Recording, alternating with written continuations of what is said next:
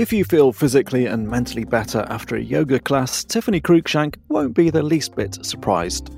For twenty-five years, she's been scientifically exploring the healing powers of yoga and other Eastern practices, which led her to founding Yoga Medicine, giving modern insight into ancient practice. Yeah, I think it's really interesting where the science and tradition connect.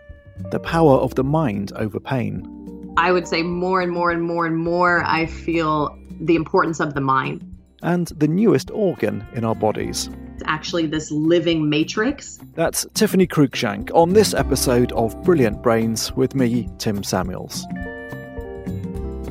Brilliant Brains is brought to you by Karmacists, the new name and supplements that you want to be taking every day for mood, immunity, energy, and keeping those stress levels in check. Wouldn't it be great if somehow we could take the plants and herbs we've been turning to for centuries and fuse them with nutrigenomics, which rather fascinatingly explores the relationship between your diet and genes? Well, Karmacist scientists have done just that, to produce a really unique range of supplements. To see the mood, immunity, energy, and relax formulations, and frankly get a much better explanation from a Stanford scientist, head to karmacist dot com. That's K A R M A C I S T dot com, where you can get ten percent off by entering the word brilliant at checkout. Back to Tiffany Cruikshank. So, Tiffany, you've come at this from a very interesting point of view of combining kind of the East and the West, but on a sort of very fundamental level, if you have sort of two human bodies in front of you, and one's been looked at from a kind of Eastern medical perspective and one's been looked at from a traditional Western perspective, what's the mindset that's different when looking at the, the, at the body and how it works? Yeah, I think the, the biggest difference that comes to mind first off is just that I think in Western medicine, in order to go really deep into the information and understanding of the body, we really separate things. And so it's almost like a mechanic looking at a car and working on one piece of it, you know, replacing or tuning one piece of it versus really thinking of it in the Western or the Eastern sense as a whole of holistic medicine, um, really being more like the gardener. So noticing that the ecosystems are all interconnected, noticing that I can have the very best optimal environment in soil and water, and sometimes things won't thrive. And sometimes I have the perfect environment and things do th- thrive. And so remembering that I am I am only one part of this, but then also looking at the three dimensionality of the human being, which isn't just the physical or the mental or the energetic. I mean, I just think the power of all of these systems is so interesting. And I love being able to dig into each one really deeply, but you got to come back out and see the big picture and remember that it's all interconnected. And in my work with patients, that's really key. You know, people, we go and see the specialist, we go and see the person. Now we have so much information in this Western context. We go and see the specialist, but we only get one little piece. And so it's nice kind of, I feel like yoga kind of brings us back together and looks at this, this whole, uh, and well, let's say holistic medicine as well, looking at the whole and the inter interrelationship of all these things. So if, even if you take a, a specific condition, maybe one of the ones that you treat more regularly, how does that approach differ from if you just go and see your conventional specialist? You know, I think you mean, so as far as like the outcomes or... Let's say, you know, some, someone's got a bad back, for example. How would you take that more holistic approach to working out what's going on and, and treatment? Well, that's an interesting one too, because I think in Western medicine, what we're learning too is the power of the mind. There's such interesting research. I mean, with someone with back pain, I'm always thinking, is it mechanical? Is it more of a communication issue? Is it a central processing and a nervous system regulation issue? Is it an energetic or emotional? There's there's all these different layers. And now in the fascial world is looking at, is it an proprioceptive or interoceptive issue? So for me, it's kind of continuing to learn a lot, both in the Eastern and Western approaches, and at some point letting go of that brainy knowledge to follow my gut and my intuition, which as any kind of doctor, healthcare provider, yoga teacher, is so important. Um, and even in the pain world, what I was starting to say is, you know, we've learned just recently how important the mind is. We can, we've seen really great studies um, out of Australia where they've actually just looked at patient education on how pain works. And it's actually very successful in treating pain. And then the mindfulness aspect, which is really important in pain. Uh, there's so much interesting research coming in pain. And pain is really my specialty is orthopedics and sports medicine, though I do a lot of other things as well. Uh, so back pain was, was a good choice. In this kind of Western way where we tend to focus in on the condition rather than the kind of bigger picture, what do we miss? what are the kind of, un, I guess, the underlying almost networks or systems that are operating in the body, which we perhaps look past by mistake when we're just focused in on, on the on the one particular bit? I mean, I think we miss a lot. I would say more and more and more and more, I feel the importance of the mind. The mind is the filter of the information. And we know this now in pain research is, we know this now in the in the world of, you know, science of pain, um, is that, you know, we don't actually have pain receptors. What we have are, you can think of them as danger receptors. So these nociceptors are sending information on extreme changes in temperature, pressure, and chemicals back to the brain. And then my brain's running it through all of the information of my lifetime, emotional, education on pain, my relationship with pain, cultural, all of these nuances to decide, is this a threat? And the pain is actually happening. And, and you know, you need to make sure you are careful how you interpret this, but the pain is actually happening in my brain. And whether that's real mechanical issues here, or whether that's a central processing issue or a stress issue, the pain is real. It's always real. And so, you know, looking at the mind as the great lens and the great filter, this is what I think is so beautiful about yoga, is we do go right to, we do a lot of work with with the, the mind, even just in simple things like our, our non-judgmental attention, whether that's through movement or stillness, um, which is really, I think of it like tuning this filter, or the lens through which we see the world, which that shifts everything. It's huge for pain, of course. In terms of yoga, you go you go there, you do your practice, you do your asanas. What's sort of internally happening in the body which might promote certain changes or benefits? I've kind of always wondered, you know, when you're doing certain postures, are you almost kind of massaging organs? I don't know mm. if you've kind of thought through what's the physiologic physiology of what's going on inside you. Yeah, well, I think first off, there's a lot we don't know about um, explaining the effects of yoga. What we do know, what we can look at, um, and some of this is interpreted from the fitness world, some of it is yoga research. The reality is that there's very little good research that would hold up in the medical world around the physical practices. There's some pretty good, there's some great research now in meditation. But what we're thinking, one thing I would say, the, the thing we can explain the best is the effects on the nervous system. So I think that's pretty undeniable that, you know, yoga is influencing the nervous system, which is really this regulation of what was often called vagal tone, or sympathetic versus parasympathetic, but really our ability to be able to interchange really easily between go and do, and then rest and restore, so that our body has this balance. Clearly there's circulatory effects, which can add to the visceral effects and the organ effects on our our physiology, that compression and release can be, influ- I think, influential on the physiology, which is a harder part to explain, other than if you just think about how influenced our physiology is by the nervous system. So in something like restorative yoga, where we're really mainly supporting the nervous system, we see global body-wide effects on the physiology. But there's a lot of interesting research on fascial health, which can be, I'm writing a whole long course on that right now, of just how important fascial health is and how much we can do within a yoga practice for that. I mean, some call it a new organ, I don't know, but it's this kind of sort of sheath, is it, that sort of is all underneath, but yeah, all across us? You can probably describe it more accurately. You can think of it like an organ, but it is it is the connective tissue. So it was part part of what they discovered as that new organ was the, the interstitium, which is part of the fascia. Um, but think about the connective, t- this is connective tissue. Fascia is a type of connective tissue, and think of it, um, this is going to dumb it down a little bit, but it's often called like the filling, which people get upset about now, because it's actually this living matrix that not only connects and supports the body, but it communicates. And not just, this is the mind-blowing part, not just with the nervous system, but actually in itself. So think about this as like a bodysuit right under your skin, this connective tissue that communicates within this fascial layer through things like vibration, crystallinity, semiconduction, piezoelectricity, things that we can actually prove in science outside of the nervous system. So it's a huge communication system. In sports, it's our force transmission system, which takes a lot of the pressure off the joints and makes our movements more economical and efficient. There's immune cells here. So there's there's all sorts of things happening. This is, you know, the collagen and um, the cartilage, the ligaments, the tendons, all of these are types of connective tissue. But the fascia is really, we're thinking about like the interconnections between the muscles, and then this layer right under the skin, which you could also think of as our proprioceptive or sensory organ, because it does have a lot of um, nerve innervation as well.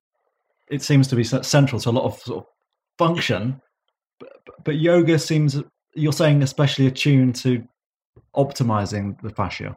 Yeah. So there's ways that, so the research on this is on the connective tissue is still in its infancy. We used to throw this away. We do dissections with our yoga teachers every year. And even in medical school, even still, you know, this is tissue we throw in the bucket to see the muscles. We get rid of it, but it, it's, it's such an important part of what we do. And there's so many different ways that we can target it, whether that be Um, a lot of the, the research now is looking at implications of how we can stimulate the cells called the fibroblast to lay down more collagen, which actually makes the tissues stronger. The tensile strength increases, um, increasing hyaluronic acid. So that this is um, this is like the sponge that pulls water into the tissues, which if my tissues have more water in them, remember back to like elementary school, water is resistant to compression. So it actually pressurizes the system and provides some passive stability to the joints. Um, it also, also allows things to collide and slide, which is really important for mechanics of movement and, and how the muscles move. But um, there's a lot of different ways just through this, like slow, gentle movement can be one, because these connective tissues are what we call um, thixotropic, which means when we're sedentary, like we are somewhat now, Um, they become more viscous or more thick, uh, more kind of like sludge, versus when I just start to move. And it doesn't need to be movement specific, but as I start to move, especially whole body movements, that connective tissue layer becomes more viscous, more fluid. And so, you know, you go, if you've ever done just like a gentle, slow flow yoga class, not aggressive, not intense, you feel really great and mobile at the end, even though you didn't do any specific stretching. Um, that's a big part of how that's happening, because it's influencing this whole connective tissue layer. So um, that was more than you wanted, probably. Never get too much science. Um, but it, it, I guess it's sort of fascinating how modern science is starting to give us a glimpse of why yoga might produce benefits. But yeah. Yoga itself is, you know, is millennia old. Well, and, and a lot of people believe that the acupuncture meridians are in this fascial layer. And, you know, we know that that the needles can stimulate some of that piezoelectricity as well. And so, yeah, I think it's really interesting where the science and tradition connect, because, you know, research only tells us so much. It tells us one little tiny piece of information about a specific population, a specific place and time. And then we've got to repeat that and interpret it and then test how that applies in the clinical setting.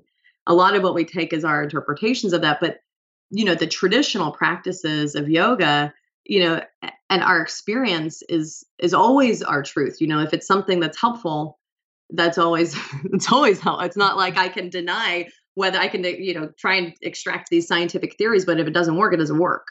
So our experience is such a big part of it. And I love that yoga helps us live in this experience as teachers to kind of guide people through the experience of their body, because I mean, there's so much medicine can't explain, and hopefully will always be that way. I think there's this beautiful mystery of the body that's, it's incredible. It's awe-inspiring, you know?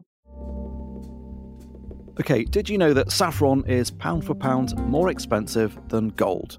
More impressively, and frankly usefully for me, in clinical trials, saffron has been shown to raise levels of serotonin, the happy hormone.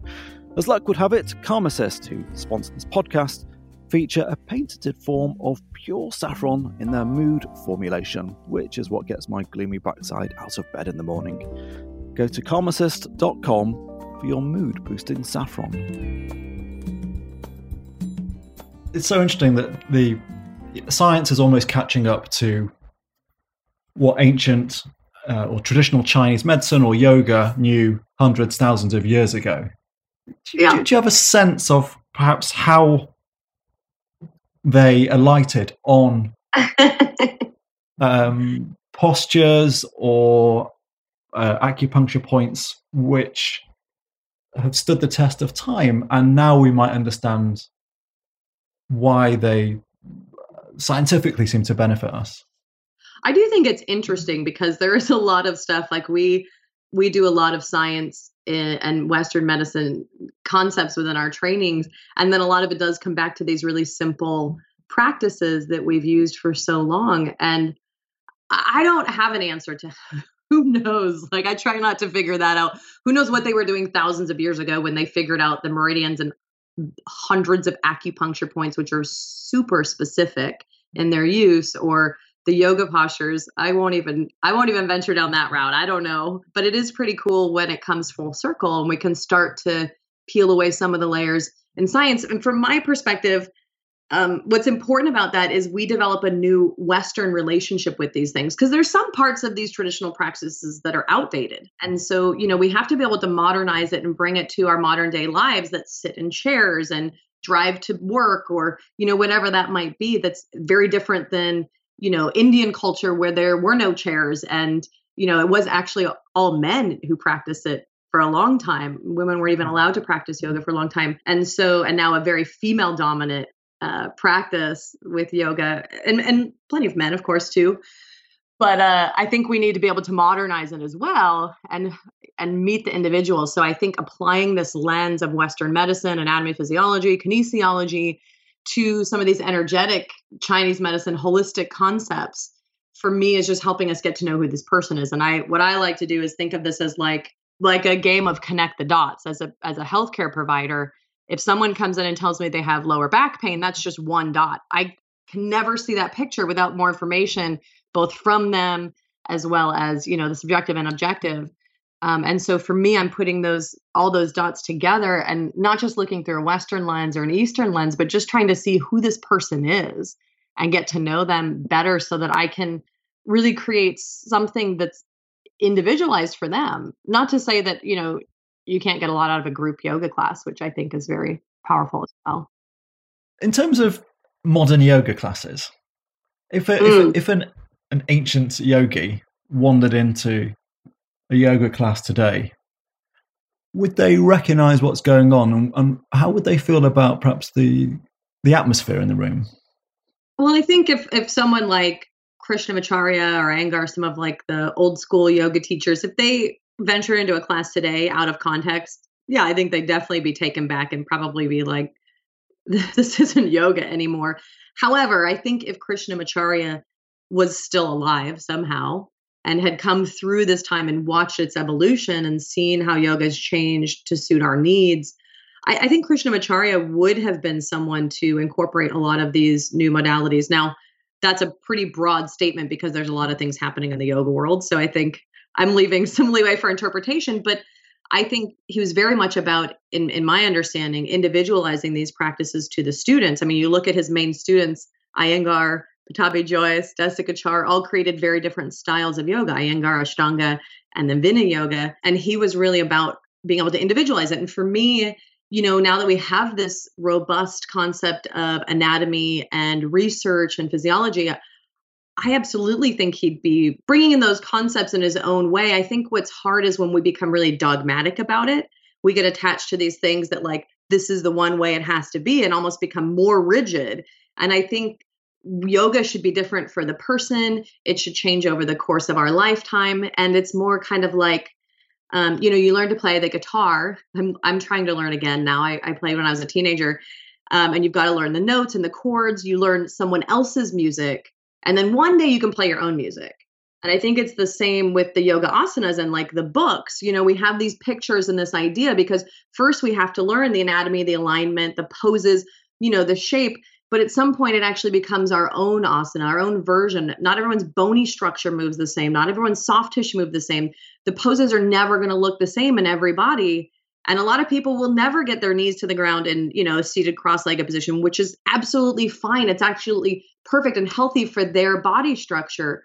And so what we have to do is lose this attachment to that and embrace it and find our own connection to it. And I think, I think that's what these, if if those ancient yoga teachers could come along and and see that whole progression, I, I definitely think, I mean, I think a lot of them would probably, um, maybe they'd even be the, you know, the the front leaders or the, the advocates of that as well.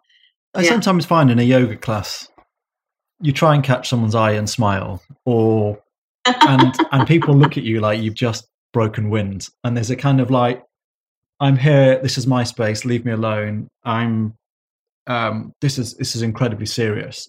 And it sort of feels yeah. like some of the joy, which you imagine was there originally, and, and if you've when I've if I've done yoga in India, it feels like a more joyful class. It sometimes feels like you've walked into an aerobics class, um, and people just don't want you to smile. That's funny because my my um, experience studying in India was very different. It was very like each person was doing their own thing. Um, I think it's like medicine, though, in that it it's really dependent on what your needs are. I think there's a place for all of these things in yoga. I really believe that we tend to get, you know, caught up in like which is the right way. But like from a mental health context, we we know how incredibly precious and valuable the social connections are. And in Chinese medicine, there's, you know, it has its own importance and, and layer as well. And then we also know, though, from like uh, some of the studies around connective tissue, some of the newer studies looking at interoception, how important it is to be mindful. They've done studies actually where they were looking at shifting pain perception, and the requirement was actually, I'm not, I won't go into the specifics of it, but the requirement was the person being mindful. When they did these techniques on people, when they were reading a book or focused on other things, it actually had zero, zero effect. Now, obviously we're talking about different conditions, right? So for some people, if I have more um, interoceptive dysfunctions or proprioceptive, that mindfulness, that introspective awareness is really important. But for the mental health, I mean, such a powerful part is that connection. We know that connection, we feel that connection is such a powerful part of our health that we tend to minimize. We focus on like nutrition and exercise and all these things that we know are important, but those social connections are just as important. I guess um, a lot of people at the moment are having a challenging time with their mental health. What sort of practical wisdom, mantras, practices would you suggest to, I don't know, try try and keep the serotonin up and stress away? Well, the research on yoga and mental health for things like depression and anxiety is oftentimes very generalized. It has very positive outcomes, but it's usually around generalized yoga practices, which is unfortunate. Um, and there's a lot around meditation too. I, I don't think you can go wrong. In fact, I also think these These virtual classes that people are doing provides us with some of that connection. I know myself included, it's it's wonderful to get on there and be able to take classes with people virtually um, and see their faces, which is, again, an, a really important part of our mental health is that connection. Um, and so finding ways to connect virtually, uh, finding ways to stay in touch. But I think really you can't go wrong with the yoga practices, but for mental health, I think one of the big things is finding something and sticking to it. Finding something you enjoy. Don't overthink it. I mean, we could get into a long conversation on things that can be helpful, but I would say the most important part is the non-judgmental mindfulness that we approach it with and um, being easy on ourselves. You know, I think we tend to come in with an agenda or a focus on fixing and changing, and for me, working with people and supporting mental health with yoga is about actually welcoming all of the sensations, welcoming them with curiosity um, and, and mindfulness. Now, obviously, there are more extreme cases where I, I need someone to help tighter that. You know, sometimes these emotions can be overwhelming, but in a safe way, you know, looking at some of these emotions and, and making peace with them, noticing there's a place right now for grief. And my body needs to sit in that and process it. And there's a place for the anxiety and stress and and the moments of joy, maybe, or, you know, the moment you see your dog's tail wagging, I know for me, of like the joy that it brings. But I think holding space for it without needing it to go away, without needing to fix it, looking at it, recognizing like a mirror, recognizing our humanness in these emotions, because the beauty of being human is this granularity of our emotions. And what we've found recently is that the the emotional resilience is really about emotional granularity, our ability to identify and welcome and notice the the specificity and granularity of the emotions that we possess as humans. And with those grains of wisdom, the universe, or my broadband supplier, decided that was that. Before I'd even got a chance to ask Tiffany about who her brilliant brain would be or what she'd do as global dictator, which we like to put to our guests at the end of Brilliant Brains. But a big thanks to Tiffany Cruikshank. To hear all twelve episodes of Brilliant Brains, including The Biggest Losers, Gillian Michaels, reveal the psychology of lasting weight loss and the impact of losing contact with her father, go to karmacist dot com slash podcast, home of our sponsor. Thanks also to Nature Boy for the music and producer Tess Davidson. From me, Tim Samuels, that's this episode of Brilliant Brains.